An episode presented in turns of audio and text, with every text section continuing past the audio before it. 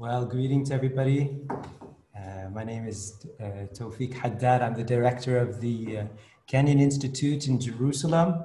We're about to start uh, the specter of annexation, a conversation with Professor Avi Shlaim. We intend to explore the topic of annexation with Professor Shlaim. To give people a little background about uh, our organization, uh, the Kenyon Institute is part of a large organization called the Council for British Research in the Levant. We are an independent UK research charity and membership organization uh, that intends to support research in the humanities and social sciences across the Levant region. And the Council for British Research has headquarters in London and local bases in Amman and uh, in Jerusalem, from where this broadcast is taking place right now. Uh, we have over a 100 year history in the region and in normal times have a regular program of sponsoring different forms of lectureships across all our different platforms, as well as providing different forms of research for different uh, researchers at different stages of their career. We hope that you enjoyed today's webinar and that you'll join us for future events. Please check us out on our website at cbrl.ac.uk, where you can join our mailing list. Check out some of our past events, as well as uh, some of the webinars that we've been hosting start by introducing our, our, our, our, topic today. Today, we'd like to discuss the topic of uh, the Israeli announced, announced plans for annexation, which were announced at the end of May, uh, when Israeli Prime Minister Benjamin Netanyahu declared that he intended to uh, move forward with uh, the, the practicalities of annexing up to 30% of the West Bank, including uh, the Jordan Valley and some of the major settlement blocks. Uh, he announced that this would take place by July 1st, but up until today, these plans seem to have been stalled somewhat or in uh, some form of uh, elaboration uh, as uh, both inside the Israeli political establishment as well as inside the United States governing realm. There seems to be a degree of controversy and or elements of attempting to try and elaborate to what extent the annexation plans will or will not go forward. Uh, to discuss these issues today, we have distinguished professor emeritus from Oxford University, Professor Avi Shlaim. Uh, professor Shlaim is uh, an emeritus fellow of St. Antony's College, a former professor of international relations at the University of Oxford, and an elected fellow of the British Academy. Uh, among his many books are Collusion Across the Jordan, King Abdullah, the Zionist Movement and the Partition of Palestine, that was one of his best known pieces uh, uh in 1988, as, uh, branding him uh, what is known as the mantle of being a, a new historian, so to speak. Other well-known texts are The Iron Wall, Israel and the Arab World, Lion of Jordan, King Hussein's Life in War and Peace, and the 1967 Arab-Israeli War, Origins and Consequences. Professor Shlaim is a frequent contributor to the newspapers and commentators on radio and television on Middle Eastern affairs. I can't think of anybody who uh, is better uh, qualified to provide us commentary on the subject of annexation today. So I'd like to thank you, Professor Shlaim, for coming today. Professor Shlaim is meeting us, is joining us today from the UK, and we are from Jerusalem. Thank you for joining us. Thank you, Tawfiq. It's a pleasure to be on this webinar with you. Um, I have very fond memories of a conference organized by the Kenyon Institute in East Jerusalem in 2017 to mark the 100th anniversary of the Balfour Declaration. And uh, it was a very well attended seminar that you did in a cooperation with a bookshop in East Jerusalem. Uh, and it was a very uh, successful seminar, and uh, it's a pleasure for me to be the guest of the Kenyon Institute once again. Bless you. Thank you, Professor Shlaim. Uh, so perhaps we can start with something simple. What, what is, uh, can you please explain for our readers what uh, some of the political implications around the question of annexation and why this topic is so considered so controversial? The thing about annexation is that it will formal, only formalize, make official something that has been going on for the last 53 years. Uh, so there's been a creeping annexation of the um, pa occupied Palestinian territories ever since the end of the June 1967 war. So the reality is one of Israeli domination of the entire West Bank, complete and total Israeli domination, political, economic, and uh, military. But after the end of the June 67 war, Israel put about a myth. The myth that the occupation was temporary, uh, but this was only a myth.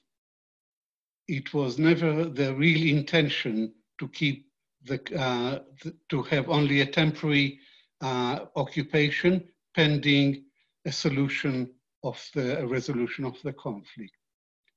How do we know that the Israelis never intended to end the occupation?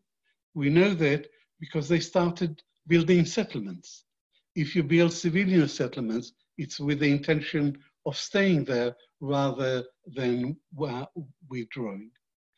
What is the reason why annexation has aroused so much attention and so much provoked so much resistance is that it would make um, Israeli um, control of the West Bank uh, official and formal. And secondly, it would um, be a clear breach of international law because Israel is on the West Bank as an occupying power. I would add in parentheses that the Israeli occupation is the most prolonged and brutal military occupation of modern times. But occupation doesn't allow the occupier the right to sovereignty. So if Israel declared its sovereignty over a third of the West Bank or any part of the West Bank, that would be a blatant violation of international law, and it would be a challenge to the international legal system because the UN has pronounced on uh, innumerable occasions that the occupation is illegal. The settlements are illegal, each and every one of them. The annexation of East Jerusalem in late June 1967 is illegal. So if Israel can simply disregard international law and the UN, uh, that's a real challenge to the international legal system and not just to Israel, uh, Palestine.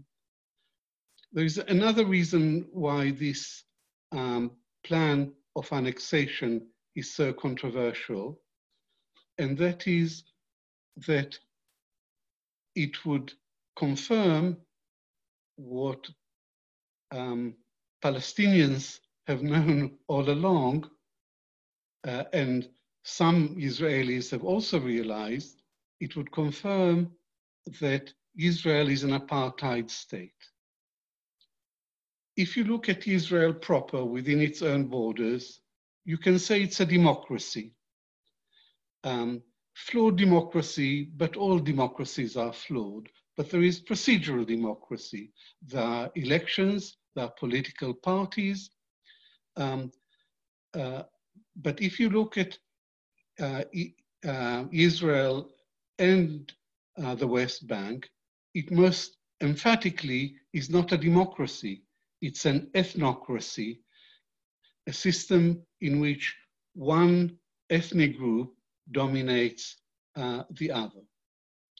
There is another word to describe this situation, and that is apartheid. And Palestinians realize that they've been living under an apartheid system all along. My uh, Israeli friends say to me, don't say that Israel is an apartheid country, because we're having this debate with our other Israelis, um, uh, and we are warning them that this is the trend. And my reply to my left wing Israelis is um, wake up and smell the coffee. Just look around you. And if this is not apartheid, I don't know what is. So uh, the proposal for annexation of part of the West Bank is controversial and is crucial precisely because it would make apartheid an official ideology and practice of the Israeli state. So I, I wanted to give you an opportunity to speak about the issue of timing uh, of the maneuver around annexation. Some could casually say it has a lot to do with uh, what's going on with uh, Netanyahu himself, as well as the US administration today. But with that said, you also alluded in your previous answer to uh, the fact that uh, Israel may have had longer term plans around annexation and began building settlements quite fast afterwards. And in fact, if we look back, we do see plans from Israeli Minister of Defense back in 1967, Yigal Allon, uh, raising the issue of settlements, etc. So can you speak about a little bit about intentionality as well as the timing of what's happening today? Yes. Israel began to build settlements on the West Bank in July 1967. That early. People don't realize that. And immediately after the war, uh, Yigal Allon, who was a minister in the government, uh, proposed the Allon Plan. And the Allon Plan offered peace with Jordan by restoring not all, but part of the West Bank and Gaza as well to Hashemite rule. But under the Allon plan, Israel was going to keep the whole city, old city of Jerusalem, and the area adjacent to Israel. And King Hussein rejected this offer. He said it's all or nothing. And he offered Israel immediately after the war, he offered Israel total peace for total withdrawal. And this was known as the Jordanian option. Israel had a Jordanian option, but it didn't pursue it. And Israel also had a Palestinian option, which is to make peace with the Palestinians on the West Bank and Gaza. And the Palestinians took the initiative. In fact, it was uh, Aziz Shehadeh, uh, a West Bank eminent, prominent lawyer, the father of Raja Shehadeh, who presented Israel with a plan for peace between a mini Palestinian state on the West Bank and Gaza and the state of Israel. But Israel dismissed this plan as well. So Israel had a Jordanian plan and a uh, Palestinian, a Jordanian option and a Palestinian option, but it didn't pursue either because there was a consensus in the government to keep the West Bank permanently, and then uh, settlements started under Labour. The difference between Labour and the Likud is that Labour wanted to build settlements only in the strategically important areas that were intended for keeps. So under the Labour government, settlements were confined to the areas of the Allon plan that were, were going to remain on the Israeli side. The intention was to, to maintain the possibility of territorial compromise over the West Bank. When the Likud came to power in 1977 under Menachem Begin, they had a different approach. The approach to the West Bank was um, ideological rather than based on security. For them, the West Bank, Judea and Samaria was an integral part of the historic homeland. And therefore, they started building settlements across the breadth and the length of what they call the land of Israel in order to make territorial compromise impossible uh, in the event of a labor return to power. So the, the purpose of the settlements under the Likud was to prevent the emergence of a Palestinian state. And this is still the main purpose of the settlements today, to prevent the emergence of a Palestinian state. And even the state of Israel doesn't claim that the settlements are there for security reasons. It doesn't say so. It says are there because this is the land of Israel. where does the United States administration fit into this when, when it comes to the historical arc of, of these uh, plans? We know historically, in principle, the United States has backed the idea of uh, land for peace, uh, so to speak. But under the Trump administration now, we have something that's uh, a different animal that's, uh, that, that's operating, so to speak. Uh, can you explain or, or speak to uh, where some of these policies come from? Uh, it's quite a lot, a strong paradigmatic shift for the United States to to undertake uh, and to, to supposedly back such a strong maneuver, no? I would divide American presidents into two schools of thought when it comes to the Arab Israeli conflict the Israel First School and the Even Handed School. The Israel First School says Israel is the only democratic, modern, advanced, competent, rational ally we have in this turbulent region, and therefore our policy towards the region should be based on Israel. And the even handed school says uh, America's vital interests lie in the oil producing areas of the Gulf too close a relationship with Israel will alienate the Arabs, and therefore we shouldn't abandon Israel, but we should be even handed between Israelis uh, and Arabs. And there were only two um, even handed uh, uh, presidents that's Jimmy Carter and Bush Sr. All the other presidents were Israel first. Reagan was very much an Israel first kind of president. Um, Bush Jr. was even more fanatically pro Israeli because he was surrounded by a group of neocons. Um, and, um, uh, and, but now with um, Trump in power, we have a new kind of animal, someone who is completely beyond the scale of Israel first, someone who doesn't recognize the Palestinians and doesn't recognize any Palestinian rights at all.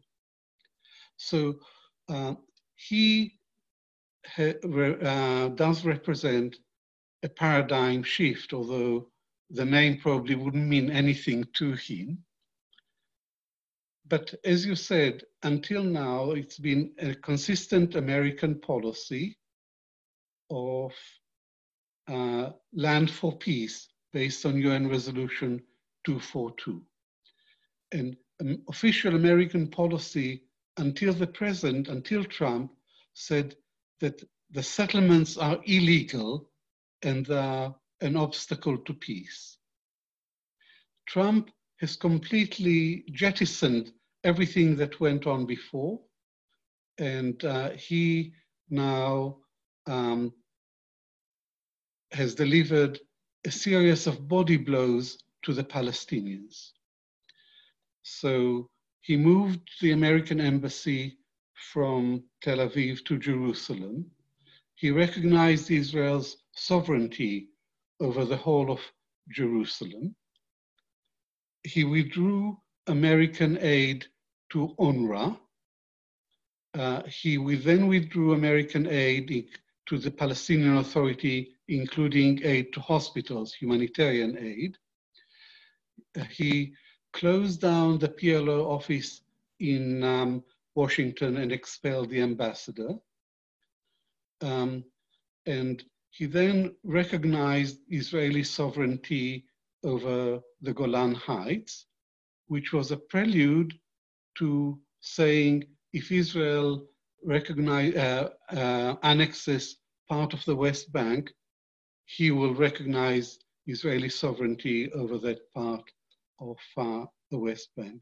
So we've never encountered an American president, president who is so one-sided. And when Trump announced the deal of the century at the end of January of this year, the Palestinians were not there. By his side was Benjamin Netanyahu. And um, the plan, the Trump plan, Peace for Prosperity, as it is called, was drawn up by American Jews and by Israeli Jews. And the, Israeli, the American Jews, oddly enough, are more right wing than the Israeli Jews. And let's look at the people who advised Trump on this plan. One of them, the best known, is Jared Kushner, his Jewish son in law. Jared Kushner is a man in his mid 30s without any experience of public uh, office, without any knowledge of the region. He was a property tycoon.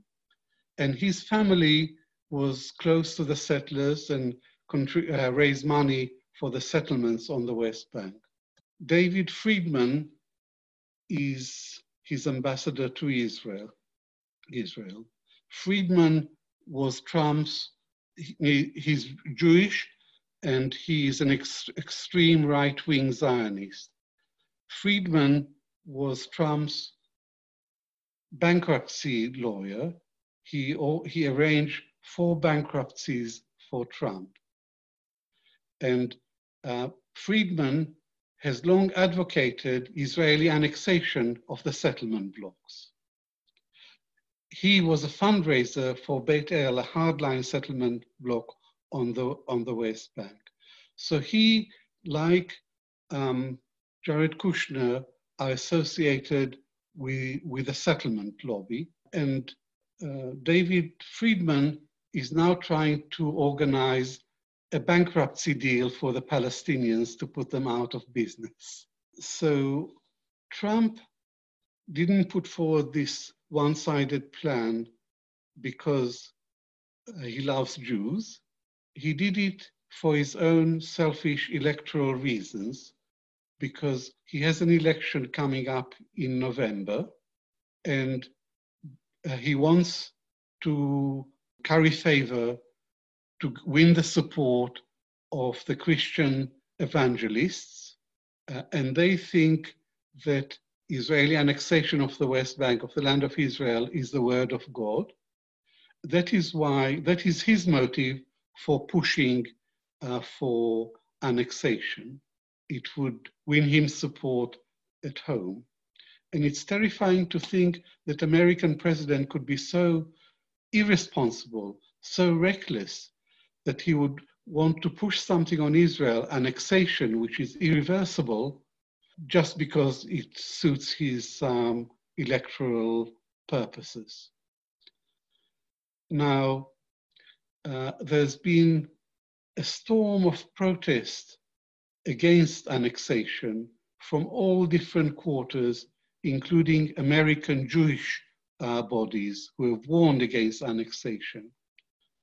And this is why uh, Jared Kushner has advised uh, Netanyahu to hold back a bit, to wait a bit. And that's where we are today, that Netanyahu is not pushing ahead with annexation right away. He is playing a longer game to wait and see.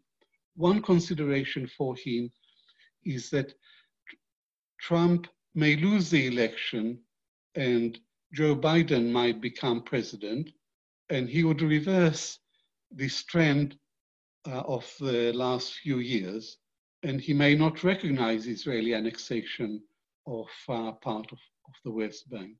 So that's where, where we are at the moment, in a state of a bit uh, of uncertainty.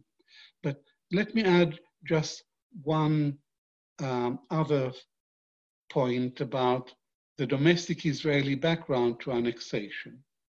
So Netanyahu has fought three elections in the last year, and all of them ended in a draw. So he made a coalition with Benny Gantz and his um, blue and white party, which is a centrist party.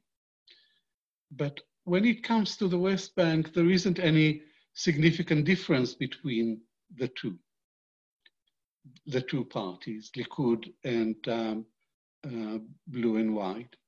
The coalition agreement said that after the 1st of July, Netanyahu can propose annexation either to the government or to the Knesset. So he's allowed to, but he's not compelled to propose annexation. What we do know is that there is a majority of about 80 members of the Knesset who would support annexation. The coalition government has a majority of 70 out of 120, and there are about 10 more extreme right wing members of the Knesset who would support uh, annexation. So Netanyahu is in a position to proceed with annexation, but tactically, for tactical reasons, he um, is holding back. Sorry, uh, I would like to add one more point about Netanyahu specifically, and that is that Netanyahu is a status quo politician. The status quo since 1967 suits him uh, to the ground because it gives Israel complete control and domination over the whole of the West Bank, and it gives him a free hand to do whatever he wants to expand settlements, to build infrastructure, to build to, com- uh, to continue to build the security wall. Uh, that is why Netanyahu had never proposed annexation because the status quo suits him uh, completely. The initiative came from Trump and from David Friedman, um, and it suited him for his electoral reasons because by saying before each of these last three elections that if elected, he would annex the settlement blocks, that appealed to right wing voters and to the settlers. Uh, so there are a lot of conflicting political forces at play, which explain for the delay in annexation. Thank you for that explanation. But uh, I guess, you know, uh, to play a bit of devil's advocate here, you yourself acknowledge that uh, both the old labor movement as well as the revisionist Likudniks both had different support forms of settlement in the West Bank. Some had ideological, the others had more supposed security strategic interests. Uh, the West has largely backed Israel, certainly on uh, the concept of a secure Israel. So uh, what Trump, as I read him, what he's saying is this is a fait accompli. Areas like the Jordan Valley are strategic for Israel uh, in the long term.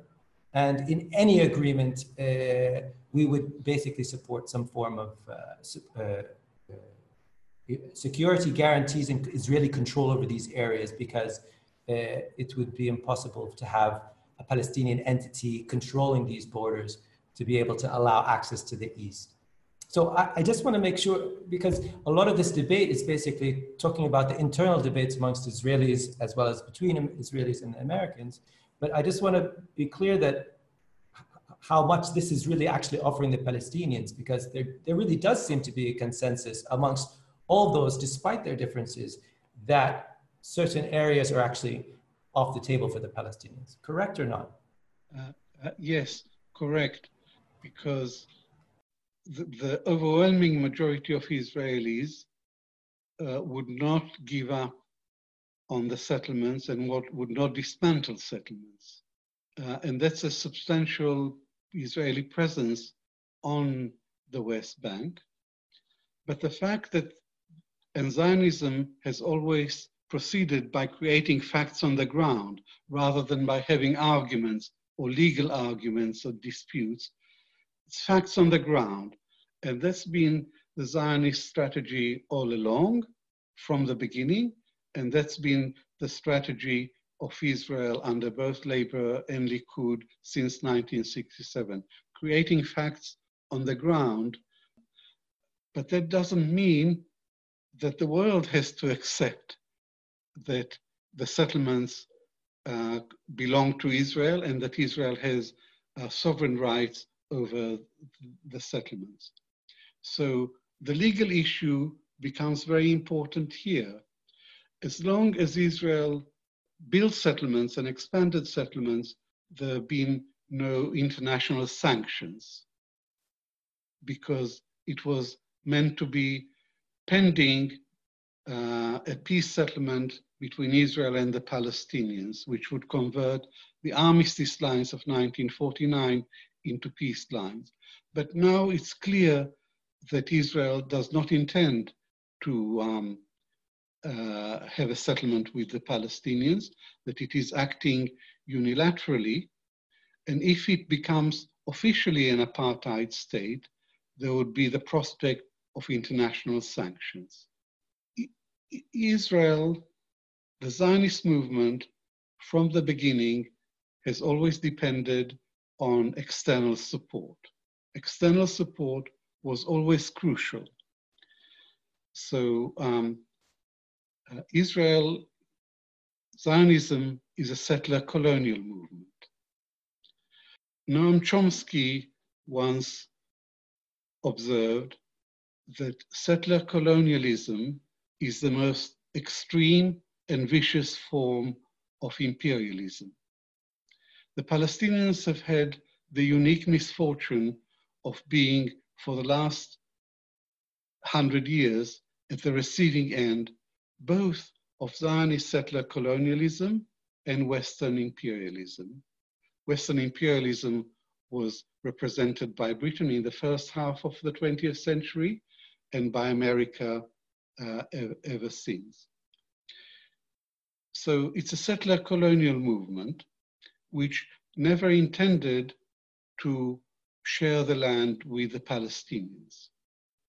The point about settler colonialism is that their aim is to displace, to eliminate the local, the indigenous population, not to share. And um, it may sound a bit blunt, but I'll say it anyway. Zionism is essentially about land grabbing. It's about the aim from the beginning was to establish a Jewish state, exclusive Jewish state, on as large a part of Palestine as possible, with as many Jews within its borders and as few Arabs as possible. In 1917, when Arthur Balfour made his famous declaration, the uh, Jews were 10% of the population, uh, the Arabs were 90%, and the Jews owned 2% of the land. And yet the British imperialists uh, conceded only civil and, and uh, religious rights to the Palestinian majority, but not national rights. They accorded national rights only to the Jewish minority. In other words, Palestinian rights didn't count. The Palestinians didn't exist. They had no rights. Only the Jews matter. And the cornerstone of the British mandate in Palestine was to prevent representative institutions until the Jews became uh, the majority. In 1947, the UN voted for the partition of Palestine, the, dividing the, uh, the Palestine mandate into two states, one Arab, one Jewish. At the time, the Jews were less than a third of the population, and they owned only 7% of the land, and then, and yet the UN plan awarded them 55% of the population. Then there was the 1948 war, and at the end of the war, Israel signed armistice agreements with all its neighbors. Uh, by this time, the Zionist movement controlled 78% of historic Palestine, and the armistice agreements uh, confirmed these lines the armistice, the 1949 armistice agreements are the only internationally recognized agreements that Israel has ever had. In 1993, the PLO signed the Oslo Accord with Israel. By doing so, they gave up the claim to 78% of historic Palestine in the hope and expectation that they would be get an independent Palestinian state on Gaza and the West Bank with a capital city in East Jerusalem. But this, it was not to be. This did not happen. After the assassination of Yitzhak Rabin, the Likud came back to power under uh, Benjamin Netanyahu. This is in 1996. And Netanyahu immediately proceeded to dismantle the Oslo Accords and to continue settlement expansion. So settlement expansion continued after Oslo under both Labour and Likud uh, governments. And today we have something like 650,000 uh, settlers on, on the West Bank. This means that a two-state solution is no longer possible, uh, even without Israel annexing a third of the West Bank. Most people today recognize that the two-state solution is dead. I would go further and say the two-state solution was never born because no Israeli government since 1967 has been serious about allowing an independent Palestinian state. And no American um, um, uh, administration since 1967 has really pushed Israel to end the occupation and to allow for a Palestinian state.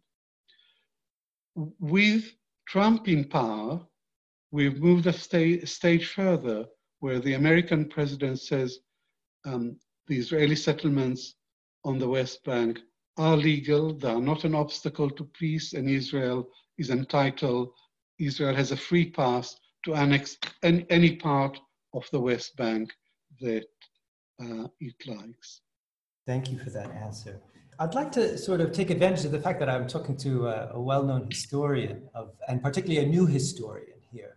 Your, your academic contributions, uh, uh, or you became known for being a new historian around your work on the 1948 war and uh, the work in, in the archives, uh, particularly.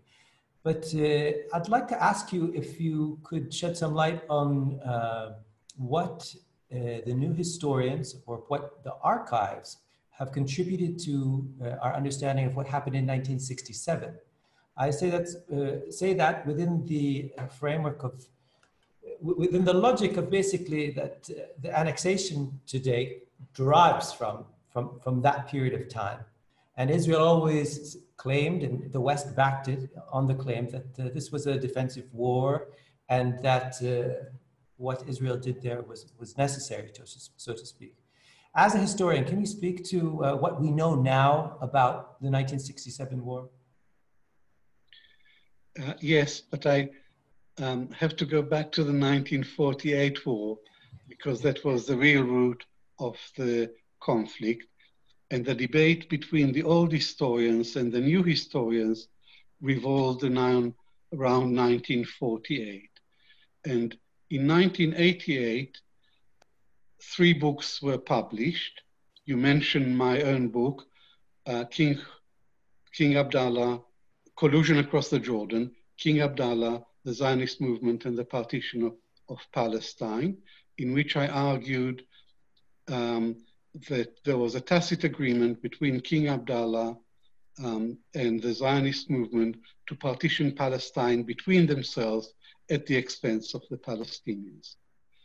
Another book was by um, Benny Morris, The Birth of the Palestinian Refugee Problem 1947-1949, and the book proved conclusively that the Palestinians did not leave of their own free will, that they were pushed out.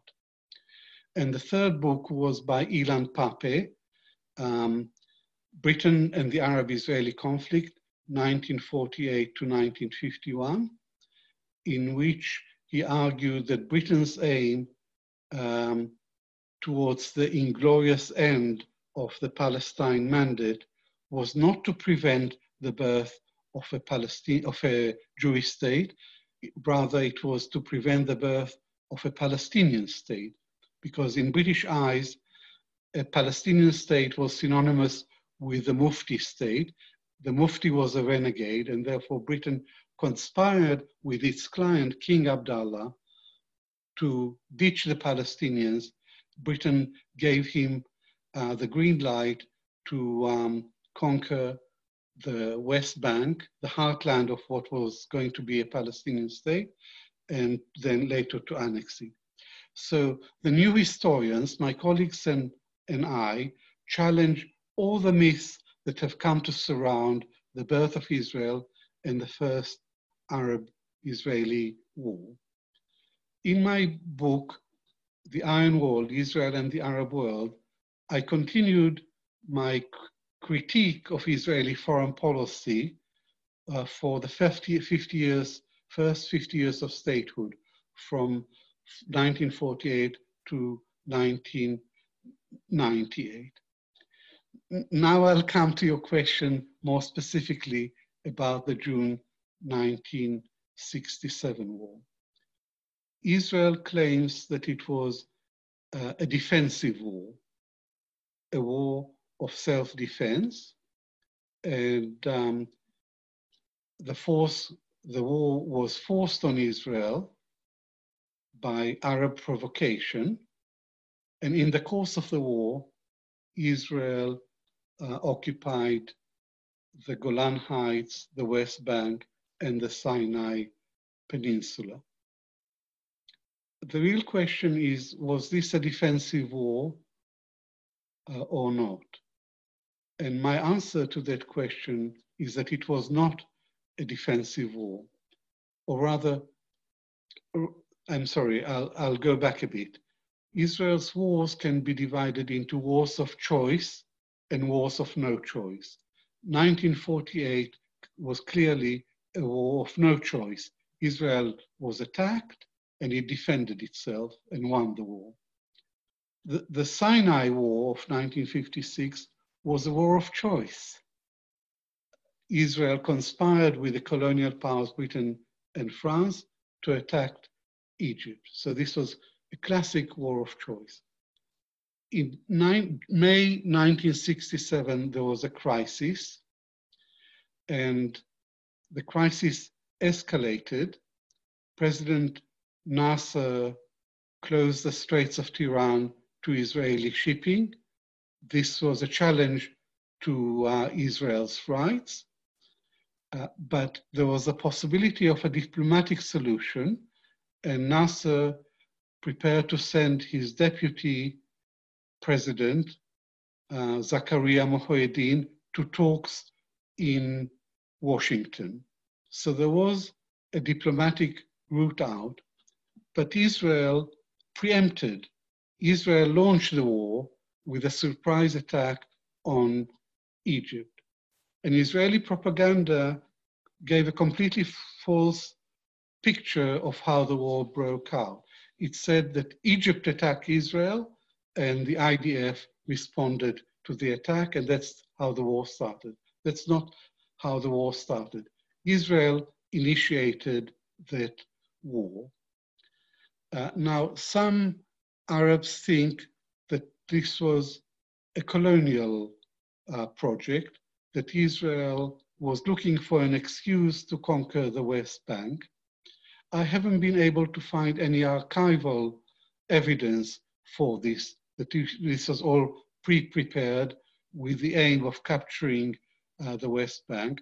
But what I'm clear about is that this was not a defensive war. It was a war that Israel initiated. Israel first fired the first shot, and Israel won the war and trebled its territory. Then the UN moved in and it passed Resolution 242, which is essentially a package deal, land for peace.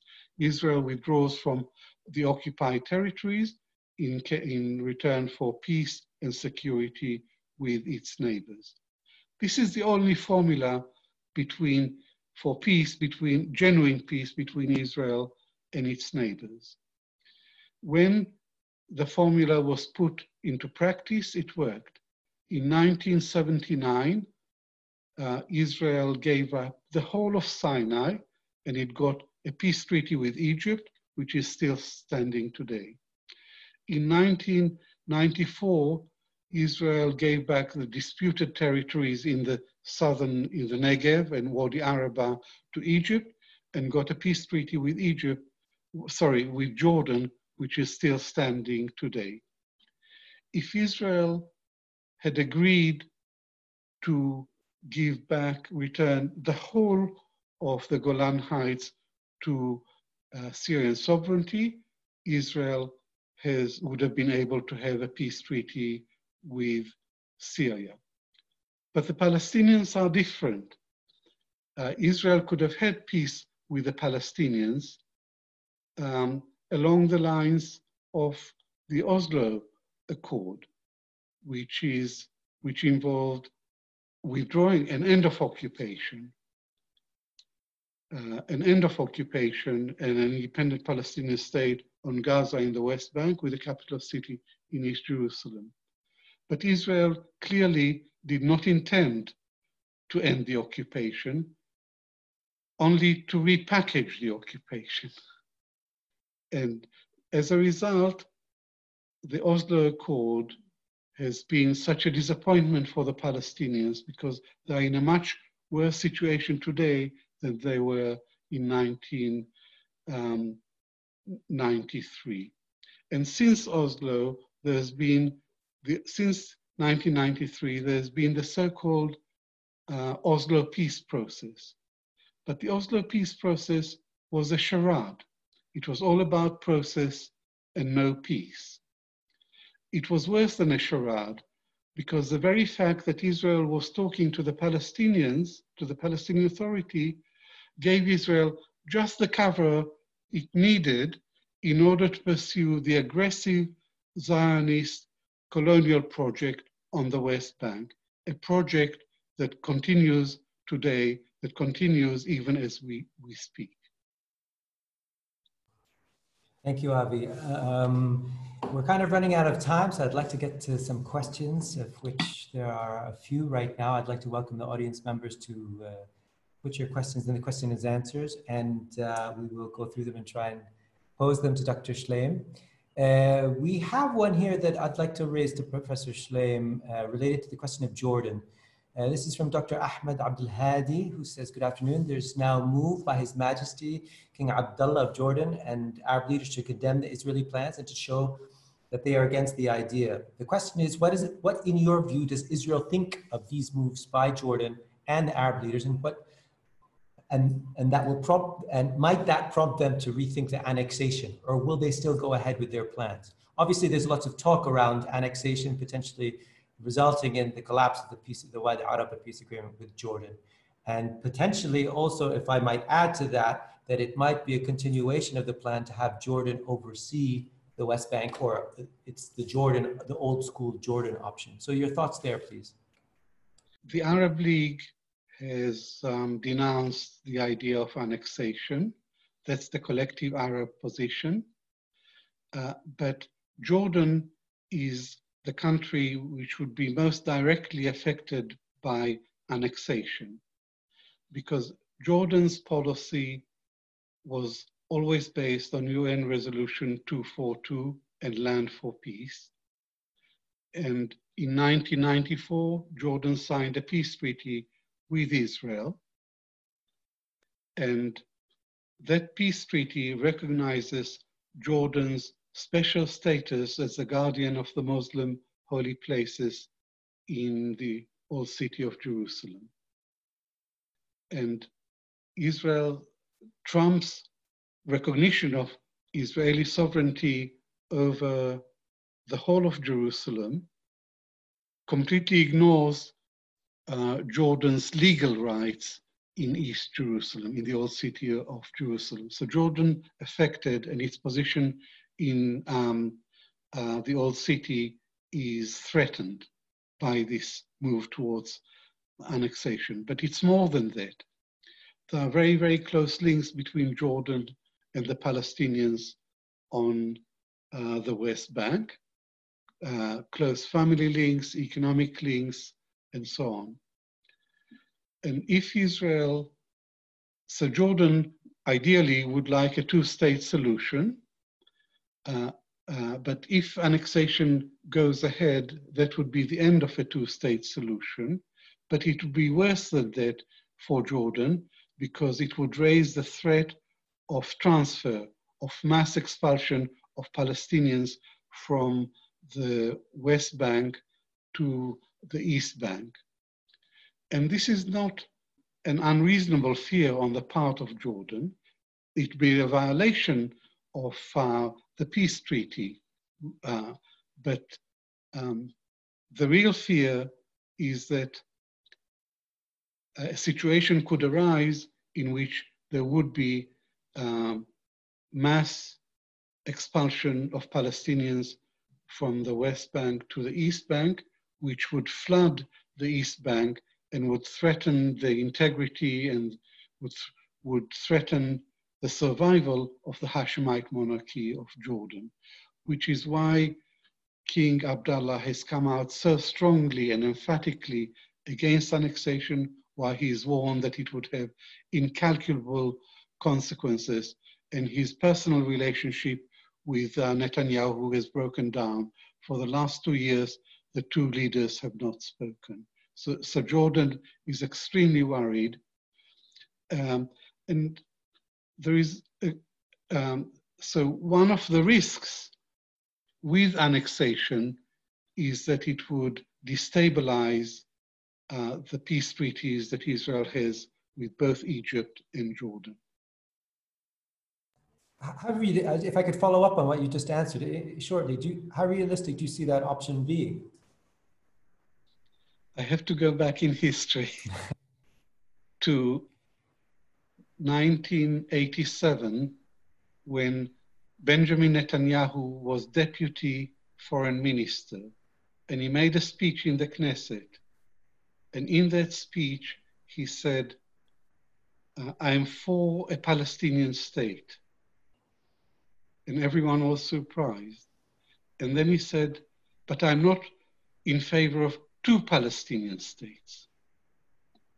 There is already a Palestinian state on the East Bank, and there is no need and no justification for a second Palestinian state on the West Bank. So this was the traditional policy of the Israeli right that Jordan is Palestine. And I believe that this idea is still at the back of Netanyahu's mind, that he's not interested in the good relations with Jordan. He's not interested in the survival of the Hashemite monarchy in Jordan, that would, would suit him quite well if the PLO transformed the Hashemite kingdom of Jordan into the Republic of Palestine. And then there would be no, um, uh, then there would be no pressure on Israel to agree to an independent Palestinian state on the West Bank. And moreover, those Palestinians who are dis- disaffected and dissatisfied on the West, with their lives on the West Bank would be encouraged to move to the East Bank. I believe that that is at the back of um, Netanyahu's mind, that Jordan is Palestine, the traditional agenda of the extreme right in Israel. Thank you. Uh, we have another question, this one from uh, our former director of the Kenyon Institute, uh, Dr. Mandy Turner, who's in Manchester right now. She writes, I'm interested what Professor Shlaim thought of Peter Beinart's recent conversation on the one-state solution when, and whether this is a tipping point for Jews in America and globally regarding the future of Zionism and Israel as a Jewish state. I thought it was significant with all the provisos that it comes very late and Palestinians have been campaigning for equal rights from the start, with the Oslo process having created a 30 year detour. Your thoughts? Uh, very good question indeed. And for the listeners who don't know um, what the question refers to, it's for an article, a paper by Peter Beinart, an American journalist and professor of journalism, and a leading proponent of liberal Zionism and of the two state solution. So he's written a long paper and also an op-ed in the New York Times a couple of weeks ago, uh, in which he says he has given up on the two-state solution and he now supports a one-state solution in which there wouldn't be a Jewish state, but there would be a Jewish home. So one state, one democratic state with equal rights for all uh, its citizens. Uh, and this was a very radical shift for him, and it generated a very intense debate in America and among in Jewish communities elsewhere. And it's good that there is this debate. What he, uh, the article points to clearly is that Palestinians and Israelis now live in one political space. De facto, the reality is, is of one state in which Israel has complete dominion. And this is incompatible for liberal, with liberal Zionism. Until now, the alibi of liberal Zionists was that the occupation was only temporary. There was always the hope of an end of occupation of a two, uh, two state solution. Now it's clear to Beinart that um, the two state solution is no longer a possibility, and therefore he's drawn the conclusion that the only democratic solution that remains is a one state solution with equal rights. I would just add that to me, this has been evident at least since 12, 2015, because in the lead up to the 2015 election, Netanyahu declared publicly that there will be no Palestinian state on his watch. He also revealed his racism by saying that the Palestinians are going in droves to the polling stations and calling on Israelis to go uh, and vote. Uh, so since then, it has been clear that Israel has no intention of agreeing to any kind of a uh, Palestinian state, however demilitarized or lacking in uh, territorial congruity. So the alibi for liberal Zionism has now disappeared. And if you want a democratic settlement, the only one that remains is one state, which means that the Palestinian struggle has to shift from struggling for an independent state to struggling for equal rights.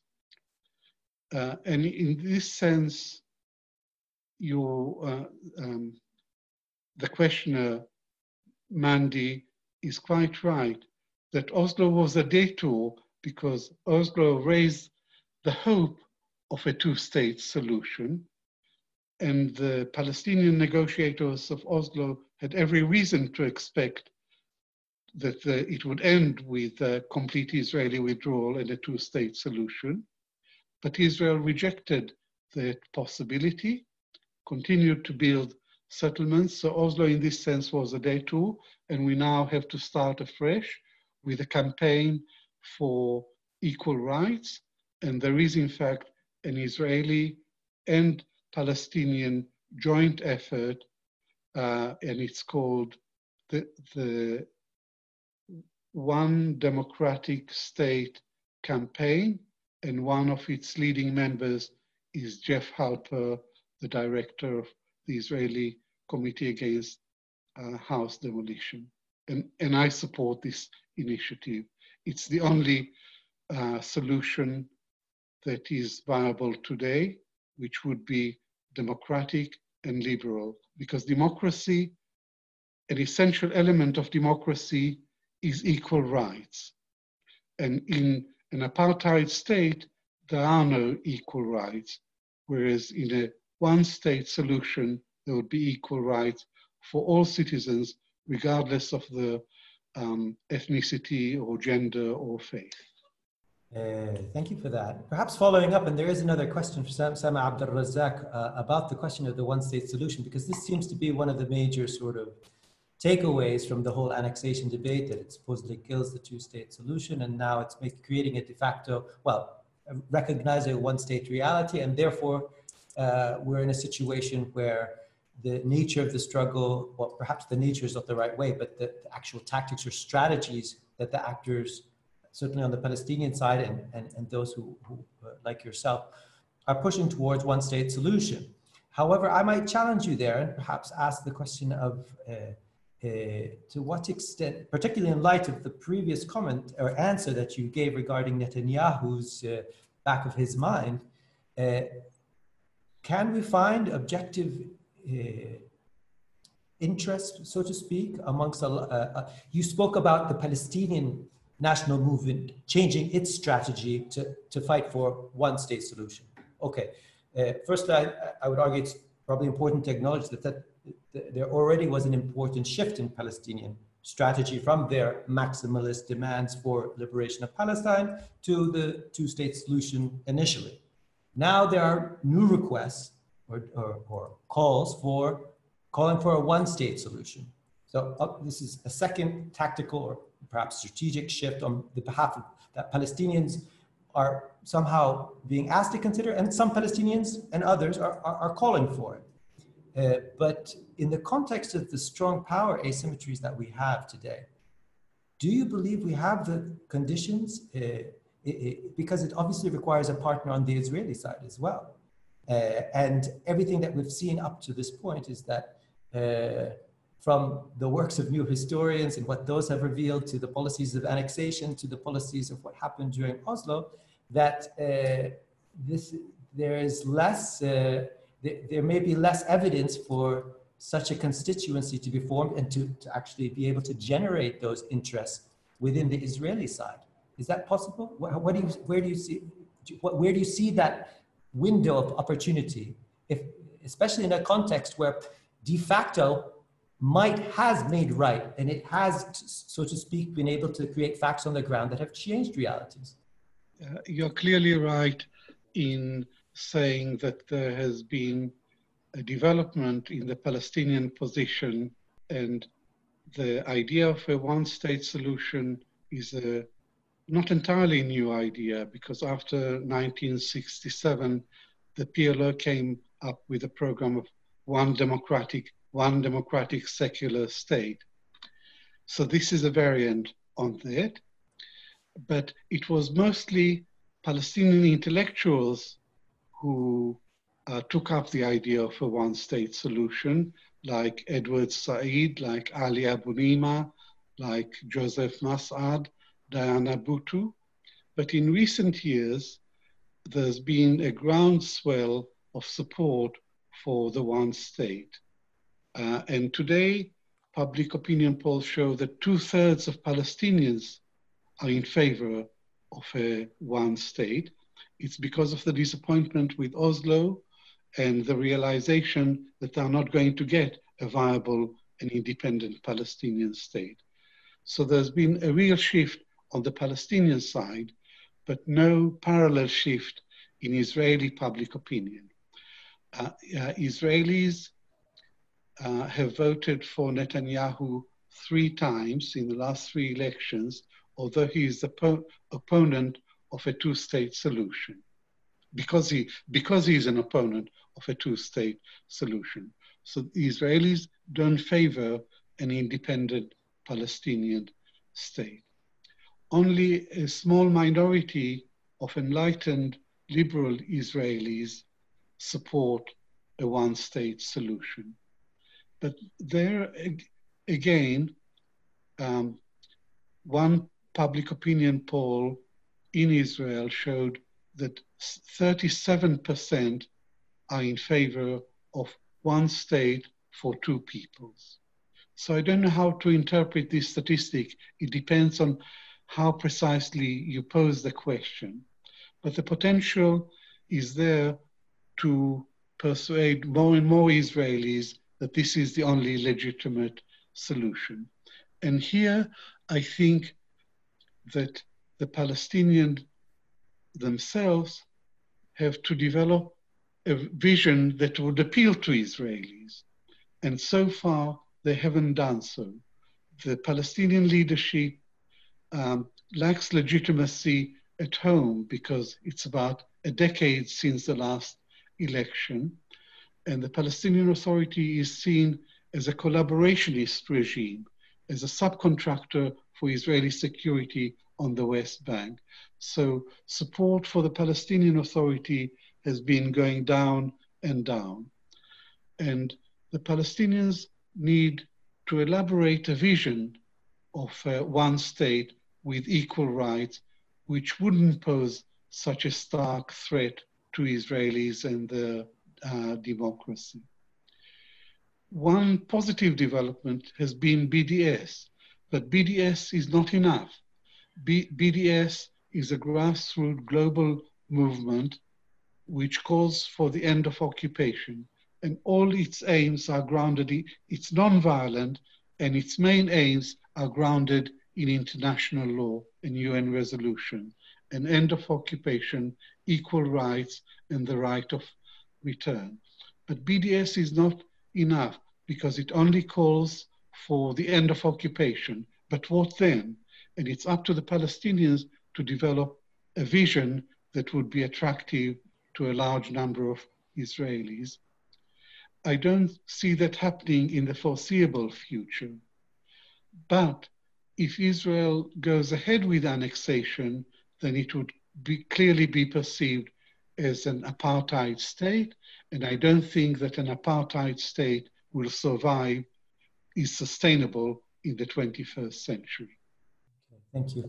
We're running out of time here, but I'd like to take at least one more question. Uh, and uh, this one comes from Magan Singodia, who writes, uh, uh, uh who asks the question around Biden and uh, why has Biden stopped using the word occupation? But I'd like to sort of flesh out that question perhaps and ask to what extent is are, what's happening today potentially reversible if Biden comes into power, or if there's a major change in U.S. policy, um, presidency, excuse me. Biden has spoken against occupation, but he has not gone as far as to say if he is elected, he will withdraw American recognition of Israeli sovereignty over that part of the West Bank. So uh, Biden is not ready to um, take a position, a clear cut position against continuing Israeli settlement expansion. Uh, I think he wants to play for time and not commit himself to a position which is strongly critical of Israel and of the settlements, because that may lose him uh, votes. So he, um, his position is a bit ambiguous. Uh, would you like to uh, follow up? I'd like to follow up by asking you a little bit perhaps about, because I know we have many European listeners uh, to this uh, webinar. Uh, what about the position of Europe in the context if this annexation policy actually does move forward? Uh, what do you see that the governments will do? Is what their positions are now, is it sufficient? And uh, will annexation somehow expose their position and force them to take much clearer sides or not?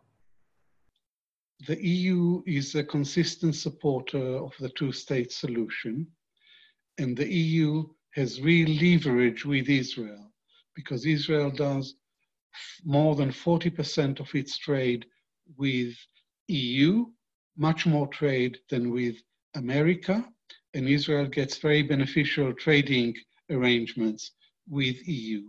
So EU uh, has real leverage, but with Israel, but it hasn't been able to use it because EU is internally divided, and some friends of Israel, like Holland or Germany or the Czech, uh, Czech Republic, would always veto a resolution which calls for sanctions against Israel.